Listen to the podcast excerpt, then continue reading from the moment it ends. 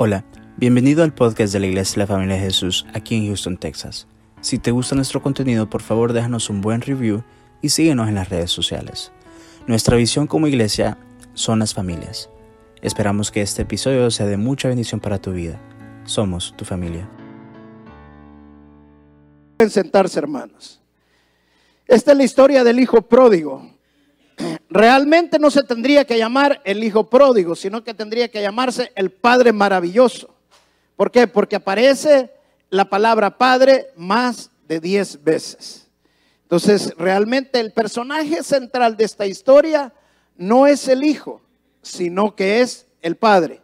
Bueno, yo quiero mostrarle esta camiseta que me regaló mi hija ahora en la, en la, en la mañana. Dice, ¿cómo puedo ser, o sea, me siento gozoso de ser un gran abuelo? Dice, tres razones por las cuales soy un abuelo.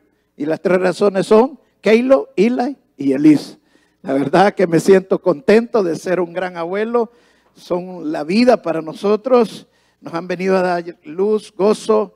Y la verdad que son hermosos los niños. Me, me agrada los, mis nietos. Y gracias también por los hijos que el Señor me dio. Porque son una bendición para mi vida. En este pasaje aprendemos varias cosas en esta historia, porque no es una parábola, es una historia que el Señor Jesucristo enseñó. Y lo que el Señor Jesucristo estaba poniendo era presentando a su Padre, a su Padre Celestial. Estaba presentándole, nunca antes en el Antiguo Testamento se le había nombrado Padre a Dios, solamente en el Nuevo Testamento. Y el mismo Señor Jesucristo da ese nombre para cada uno de nosotros. Eso quiere decir que el que menciona aquí el Señor Jesucristo es al Padre Celestial. El padre, el cual tenía un hijo, que el hijo era pródigo. Es que hermoso para una enseñanza, para ahora, para el día del padre. ¿Por qué? Porque como padre nos esforzamos y sacrificamos. Dice el doctor, el doctor James Donson en uno de sus libros que no, los padres no nacen, sino que se hacen. Y es la verdad. Los padres nos tenemos que esforzar. Los padres, para ser buenos padres, tenemos que forzarnos, tenemos que tener buena actitud para con nuestros hijos, tenemos que darles amor a nuestros hijos y todo eso requiere esfuerzo. Si no nos esforzamos para ser buenos padres, Dios nos va a demandar por cada uno de nuestros hijos. Pero en este pasaje encontramos algo interesante, que es el hijo pródigo, el que se fue de la casa. Y para entender lo del pródigo tenemos que comprender por qué se fue. ¿Por qué el hijo pródigo actuó de esa manera? Quiero decirte claramente que el pródigo es un espíritu y no necesariamente tiene que ser un hijo, puede ser alguien de la iglesia que está pródigo. Por ejemplo, alguien que viene a la iglesia y ya no siente la misma fuego, ya no siente la misma pasión, ya su fe ha bajado tanto, entonces se, convierte en un pródigo. ¿Por qué? Porque no está en la misma sintonía, en el mismo esfuerzo, en el mismo sentir. El pródigo no necesariamente tiene que dejar su casa. El pródigo también puede estar en su casa y alejado de la fe de sus padres. Entonces aquí encontramos algo bien interesante para que nosotros podamos entender al pródigo. Una de las cosas que tenemos que entender al pródigo es que para entenderlo tenemos que comprender lo que él dejó, lo que él perdió y lo que él amó. Primero, ¿qué dejó el pródigo? ¿Qué es lo que dejó lejos cuando él se fue? Primero dejó su familia. Dejó su familia y la razón por qué el pródigo deja su familia es porque el pródigo, cuando está pródigo, se vuelve insensible. El pródigo no le importa cuánto va a hacer sufrir a sus padres, no le importa cuánto va a sufrir, hacer sufrir a sus hermanos, no le importa a quién va a hacer sufrir. ¿Por qué? Porque el pródigo se vuelve insensible. No tiene, él solo piensa en el mismo, por eso el mismo le dice al padre, dame todo lo que me toca. Antiguamente un niño o un joven no podía recibir su herencia hasta que su padre no moría. En otras palabras, es como que le estuviera diciendo a su padre, ya muérete. O sea, en otras palabras, el hijo estaba rebelde. Y muchas veces eso pasa con nuestros hijos. A pesar que nos hemos forzado, a pesar que hemos hecho lo mejor que podemos para nuestros hijos, nos tocan muchas veces los pródigos. Y la razón que el Señor escribió esta historia es por eso, para que entendamos a nuestros hijos cuando están pasando estas situaciones, cuando, cuando lo comprendamos por qué están viviendo esto que están viviendo. Así como Dios Padre mandó a su hijo, unigénito hijo por cada uno de nosotros para sacrificarse por cada uno de nosotros y restaurarnos y volvernos a llevar a su presencia. Así también nosotros nos toca sufrir como padres. Cuando nosotros tenemos hijos, Dios nos da un contrato y un contrato para qué? Para sufrir de por vida por nuestros hijos. Muchas veces nuestros hijos van a traer alegría, muchas veces van a traer gozo, pero también van a haber muchas veces sufrimientos en nuestras vidas. Entonces, el pródigo no le importa a quien deja, no le importa a quien daña. Él se va de su casa y deja a su familia. La segunda cosa que dejó el pródigo fue la libertad. Usted me dirá, pastor, pero no, la libertad no. Al contrario, él estaba ganando su libertad. Hay una diferencia entre ser independiente y ser libre. Nadie que va arrastrando cadenas es libre. Entonces, el pródigo, en lugar de ir a ser libre, estaba esclavizándose al mundo. Entonces, una de las cosas que aprendemos a través de este pasaje es de que el pródigo, tarde o temprano, termina esclavizado. Tarde o temprano termina peor de como estaba. Porque cuando estamos en el Señor realmente somos libres. Por eso la Escritura dice que el Señor Jesucristo vino a librarnos de la maldición de la ley. Él nos hizo libres. No significa que ahora no vamos a cumplir la ley, sino que a la hora la hacemos por amor a Dios. O sea, ser libre no es hacer lo que nosotros querramos. Ser libre es hacer lo que se debe de hacer. Ser libre es conocer las leyes y estar dentro de las leyes. Eso es ser libre. Es como un pianista que sabe tocar el piano y él tiene diferentes notas que va a tocar y eso se le llama escalada. Y viene él y dice, no, ya no quiero estar dentro de la escalada, quiero hacer lo que yo quiera. Entonces, en otras palabras, no va a estar libre porque no está libre para tocarla dentro de las escaladas. Así es cuando nosotros queremos ser independientes. Y eso puede pasar incluso con un pródigo dentro de la iglesia que no quiere someterse. Porque el pródigo no le gusta someterse. El pródigo no le gusta la responsabilidad. El pródigo no le gusta la disciplina. El pródigo quiere hacer lo que él quiere y sentirse bien él y él quiere lo mejor para él. Eso es el pródigo. Ahora, pero el pródigo, dejando la libertad, perdió mucho.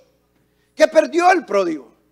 La primera cosa que perdió el pródigo fue materialmente. ¿Qué terminó el pródigo? El pródigo terminó pobre. ¿Por qué? Porque desperdició todo. Le pidió todo al padre para gastárselo todo.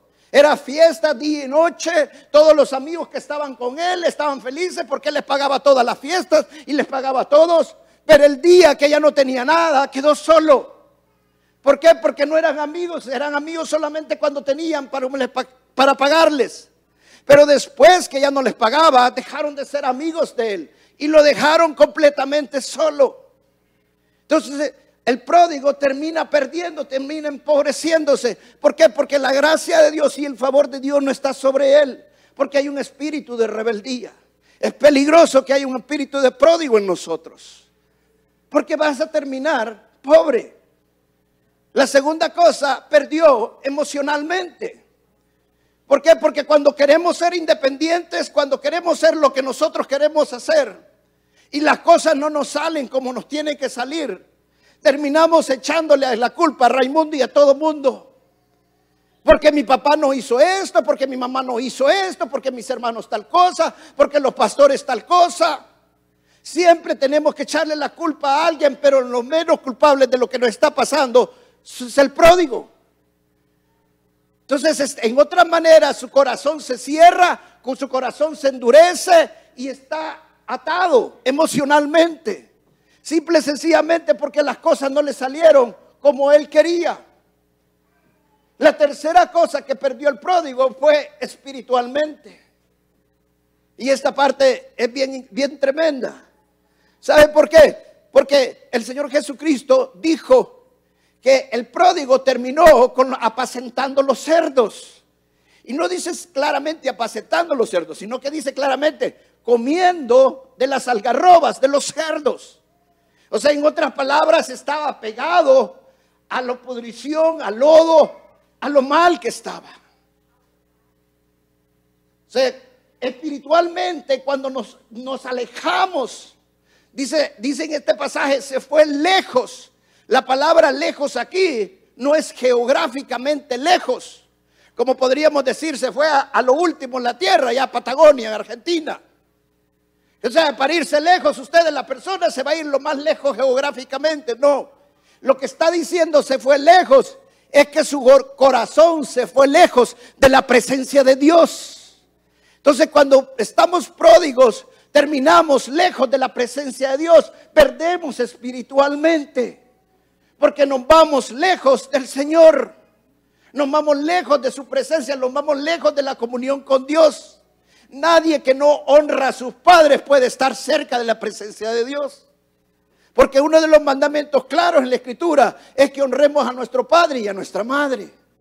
Entonces tenemos que estar, para estar cerca del Señor, también tenemos que honrar a nuestro padre y a nuestra madre.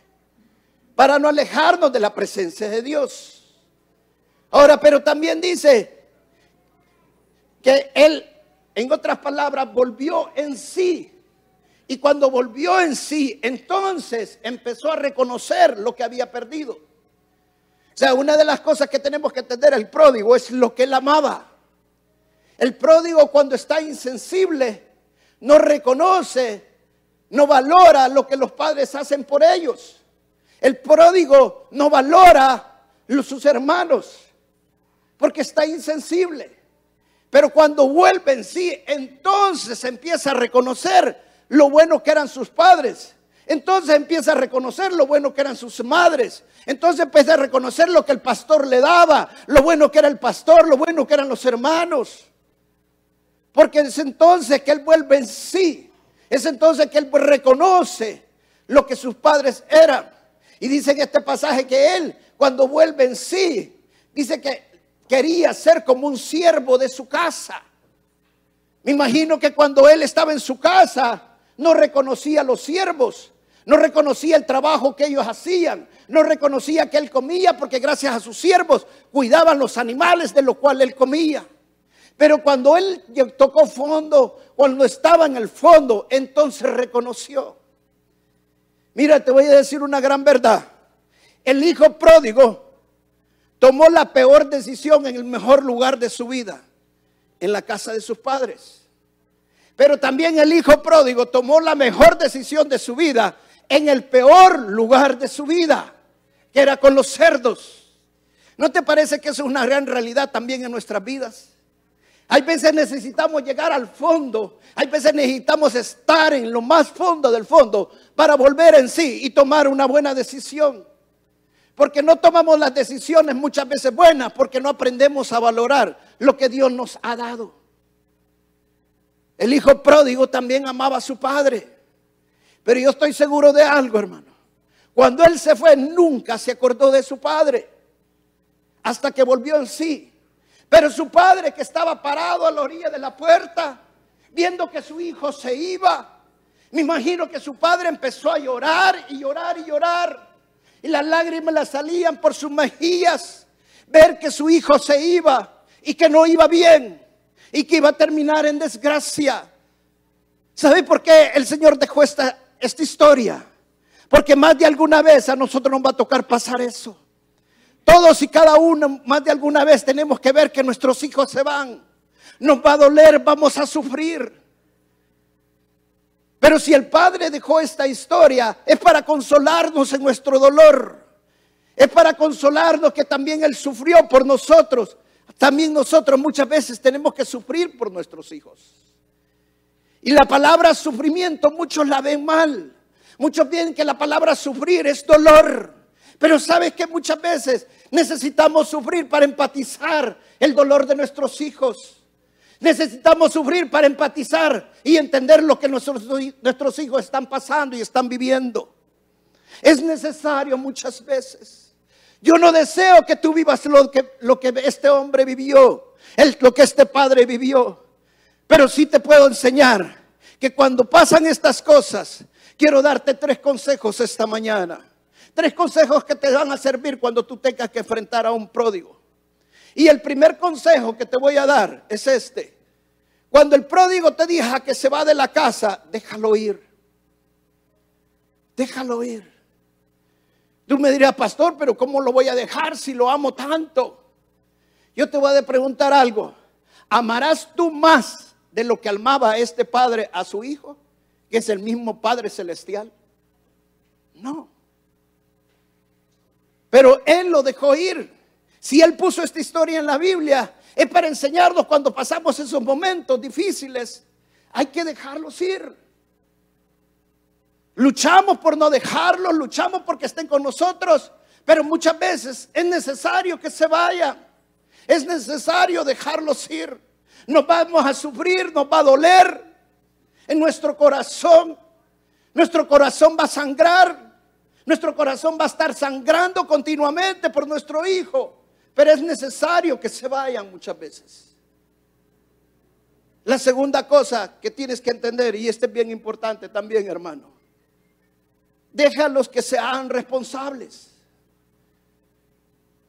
Déjalos. Mira, cuando dice la historia aquí que su hijo se fue, yo estoy seguro que el Padre, que es Padre Celestial, estaba viendo lo que su hijo hace, porque ese es el Padre que nosotros adoramos. El Padre está viendo todo el tiempo lo que nosotros hacemos, porque Él nos ama con todo nuestro corazón. ¿Tú no crees que este padre estaba sufriendo por su hijo? ¿Tú no crees que hay veces cuando tienes un hijo pródigo y lo ves mal quisieras ayudarle? Te pregunto, ¿en qué momento su padre le ayudó al hijo? Él sabía, él escuchó de los de las otras personas posiblemente que su hijo estaba mal y que había llegado un momento que estaba con los cerdos y comiendo de los cerdos. ¿En qué momento el padre le manda una ayuda a su hijo? Nosotros hay veces vemos situaciones en la vida que nos sirven de espejo para nosotros. Y el espejo que nos sirve es para no hacer nosotros los mismos, los mismos errores. Pero nosotros vimos una ocasión, una familia, que su hijo se fue de su casa. Y cuando el hijo estaba mal, en el fondo del fondo, pero estaba trabajando, estaba dando, estaba dando lo que podía y sudaba y todo. Y un día la madre va y lo ve y lo ve sufriendo. Y la madre dolorida va donde el padre y le dice, no lo puedo ver así a mi hijo. ¿Saben lo que hicieron? Fue, le agarraron un apartamento, le amaularon todo el apartamento, le hicieron todo. Y lo peor vino después.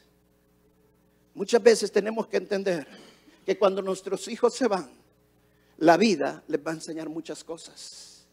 Pero ¿saben lo maravilloso de todo, hermanos? Que nosotros adoramos un Dios grande y un Dios poderoso. En el Antiguo Testamento no conocían del Espíritu Santo. El mundo no conoce del Espíritu Santo, pero nosotros sí conocemos del Espíritu Santo. Y nosotros sabemos que nuestros hijos estén donde estén y como estén, el Espíritu Santo va a estar con ellos.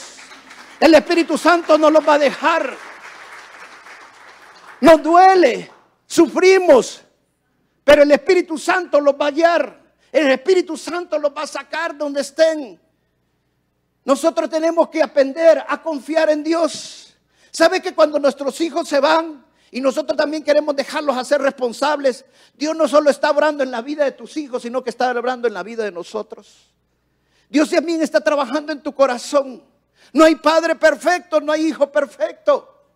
Pero Dios a través de ese sufrimiento está haciendo un padre cada vez mejor. Un padre que se duele por su hijo, un padre que ama tanto a su hijo, pero que en más fondo de su dolor, Él está esperando que un día vuelva en sí. Y esa es la otra gran noticia, hermano. No te preocupes, tarde o temprano tu hijo va a volver en sí. Tarde o temprano tu hijo va a volver. Y la palabra volver en sí, médicamente, cuando alguien dice volver en sí, significa volvió a vivir. Y en este pasaje, justamente el padre dice, volvió mi hijo, el que estaba muerto, volvió a vivir. ¿Por qué? Porque un muerto no puede sentir.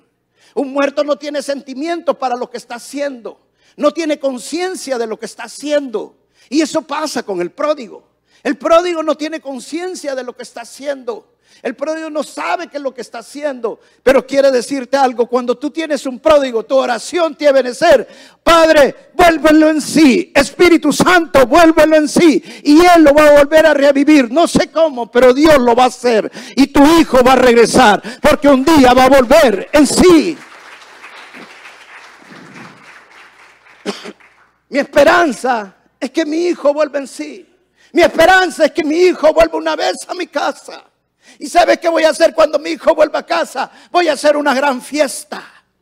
¿Sabe por qué? Porque cuando el pródigo regresó, cuando el pródigo vino de regreso, el padre que lo estaba esperando desde lejos y lo vio venir, dice la palabra que salió corriendo y se subió para correr. Antiguamente usaban como un vestido grande. Se subió ese vestido, tuvo que enseñar sus piernas, sus rodillas. Eso significa que él llevaba la vergüenza por su hijo y no le importó. Él salió corriendo detrás de su hijo y cuando lo vio lo abrazó y lo besó en su cuello.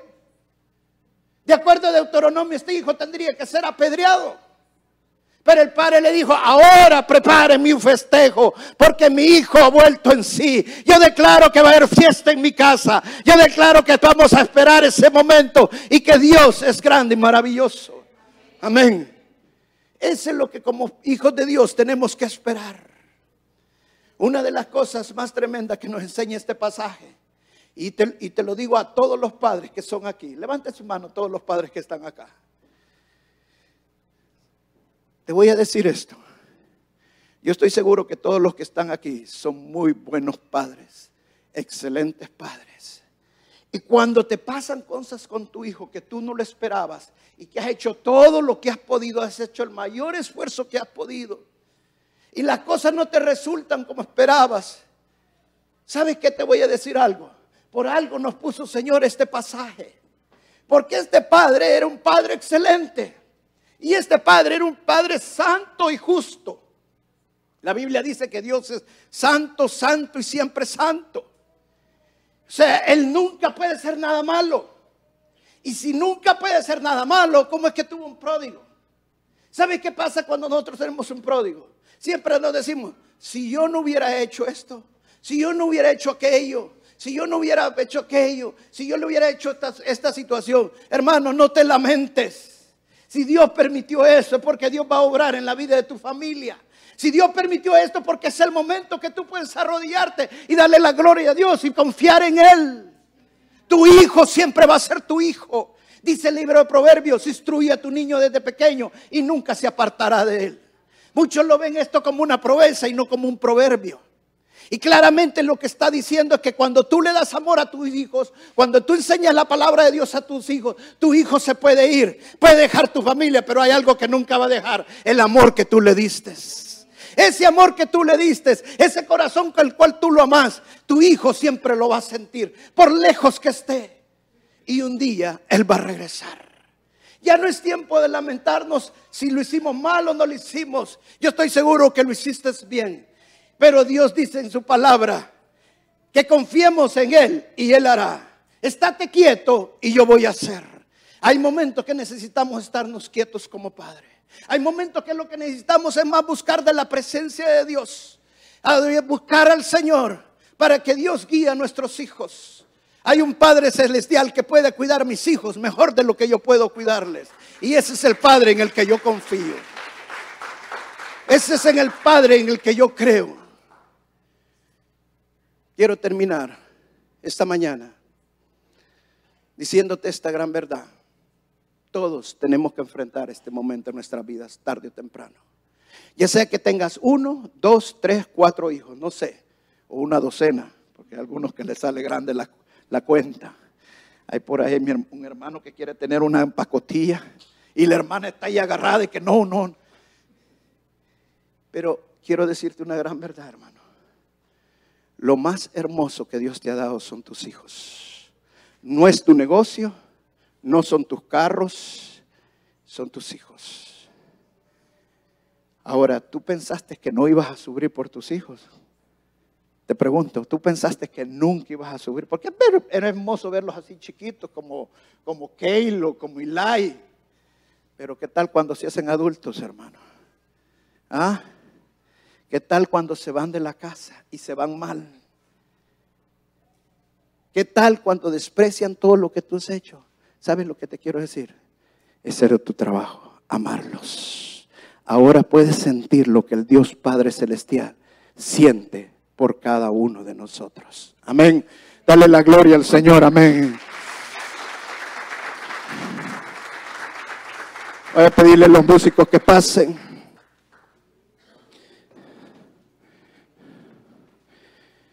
El hijo pródigo dejó su familia. Pero lo más importante que el hijo pródigo dejó es su libertad. Lo más importante que el hijo pródigo dejó es su libertad. Yo no sé. ¿Sabes? Cuando yo vivía con mis papás, yo no me preocupaba por el recibo de la luz. Yo no me preocupaba por el recibo del agua. Yo no me preocupaba si había comida o no había comida en mi casa. Yo no me preocupaba de nada. ¿Sabes cuándo yo empecé a preocuparme de esas cosas? Para mí no existían, para mí ahí caían de gracia. Según yo, la luz venía porque yo había nacido. El agua estaba allí porque estábamos nosotros allí. Cuando yo me casé, me fui de mi casa. ¿Sabes qué? Supuestamente yo me fui bien, entre comillas. Y no me fui bien. Le voy a decir por qué. No porque no me casé con la mujer idónea. Me casé con la más preciosa, idónea. I love you, baby. Pero ¿sabe por qué? Y yo me acuerdo de mi padre. Mi padre, cuando yo terminé de estudiar aquí de piloto, él me vino a recoger. Y me dijo, vámonos por tierra. Vaya pues, a mí me gustaba irme por tierra con mi papá.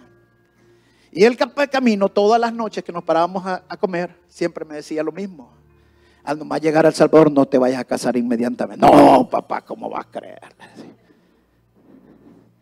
Hermano, solo llegué y al día siguiente ya tenía compromiso para casarme. Estaba desesperado.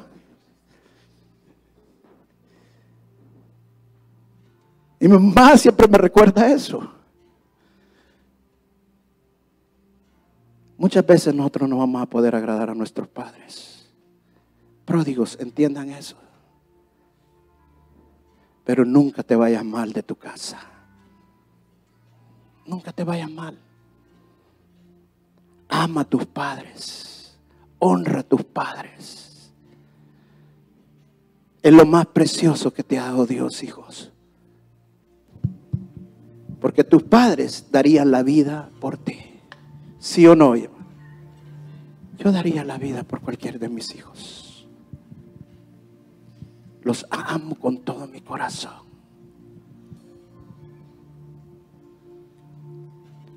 Muchos dicen, pastor, ¿y por qué nos predicó esto? ¿Sabes que esta prédica no era para ti? Yo la di, pero no era para ti. Si ahí la agarraste, gloria a Dios. Esta prédica era para mí. Nadie sabe lo que yo estoy sufriendo y lo que yo estoy pasando. Pero yo creo en un Dios poderoso. Dios creo que mi Dios tiene el control de mis hijos y que un día mis hijos va a regresar y voy a hacer fiesta, hermano, una gran fiesta para la gloria del Señor. Amén. Denle un fuerte aplauso al Señor. Vamos a pararnos y vamos a orar.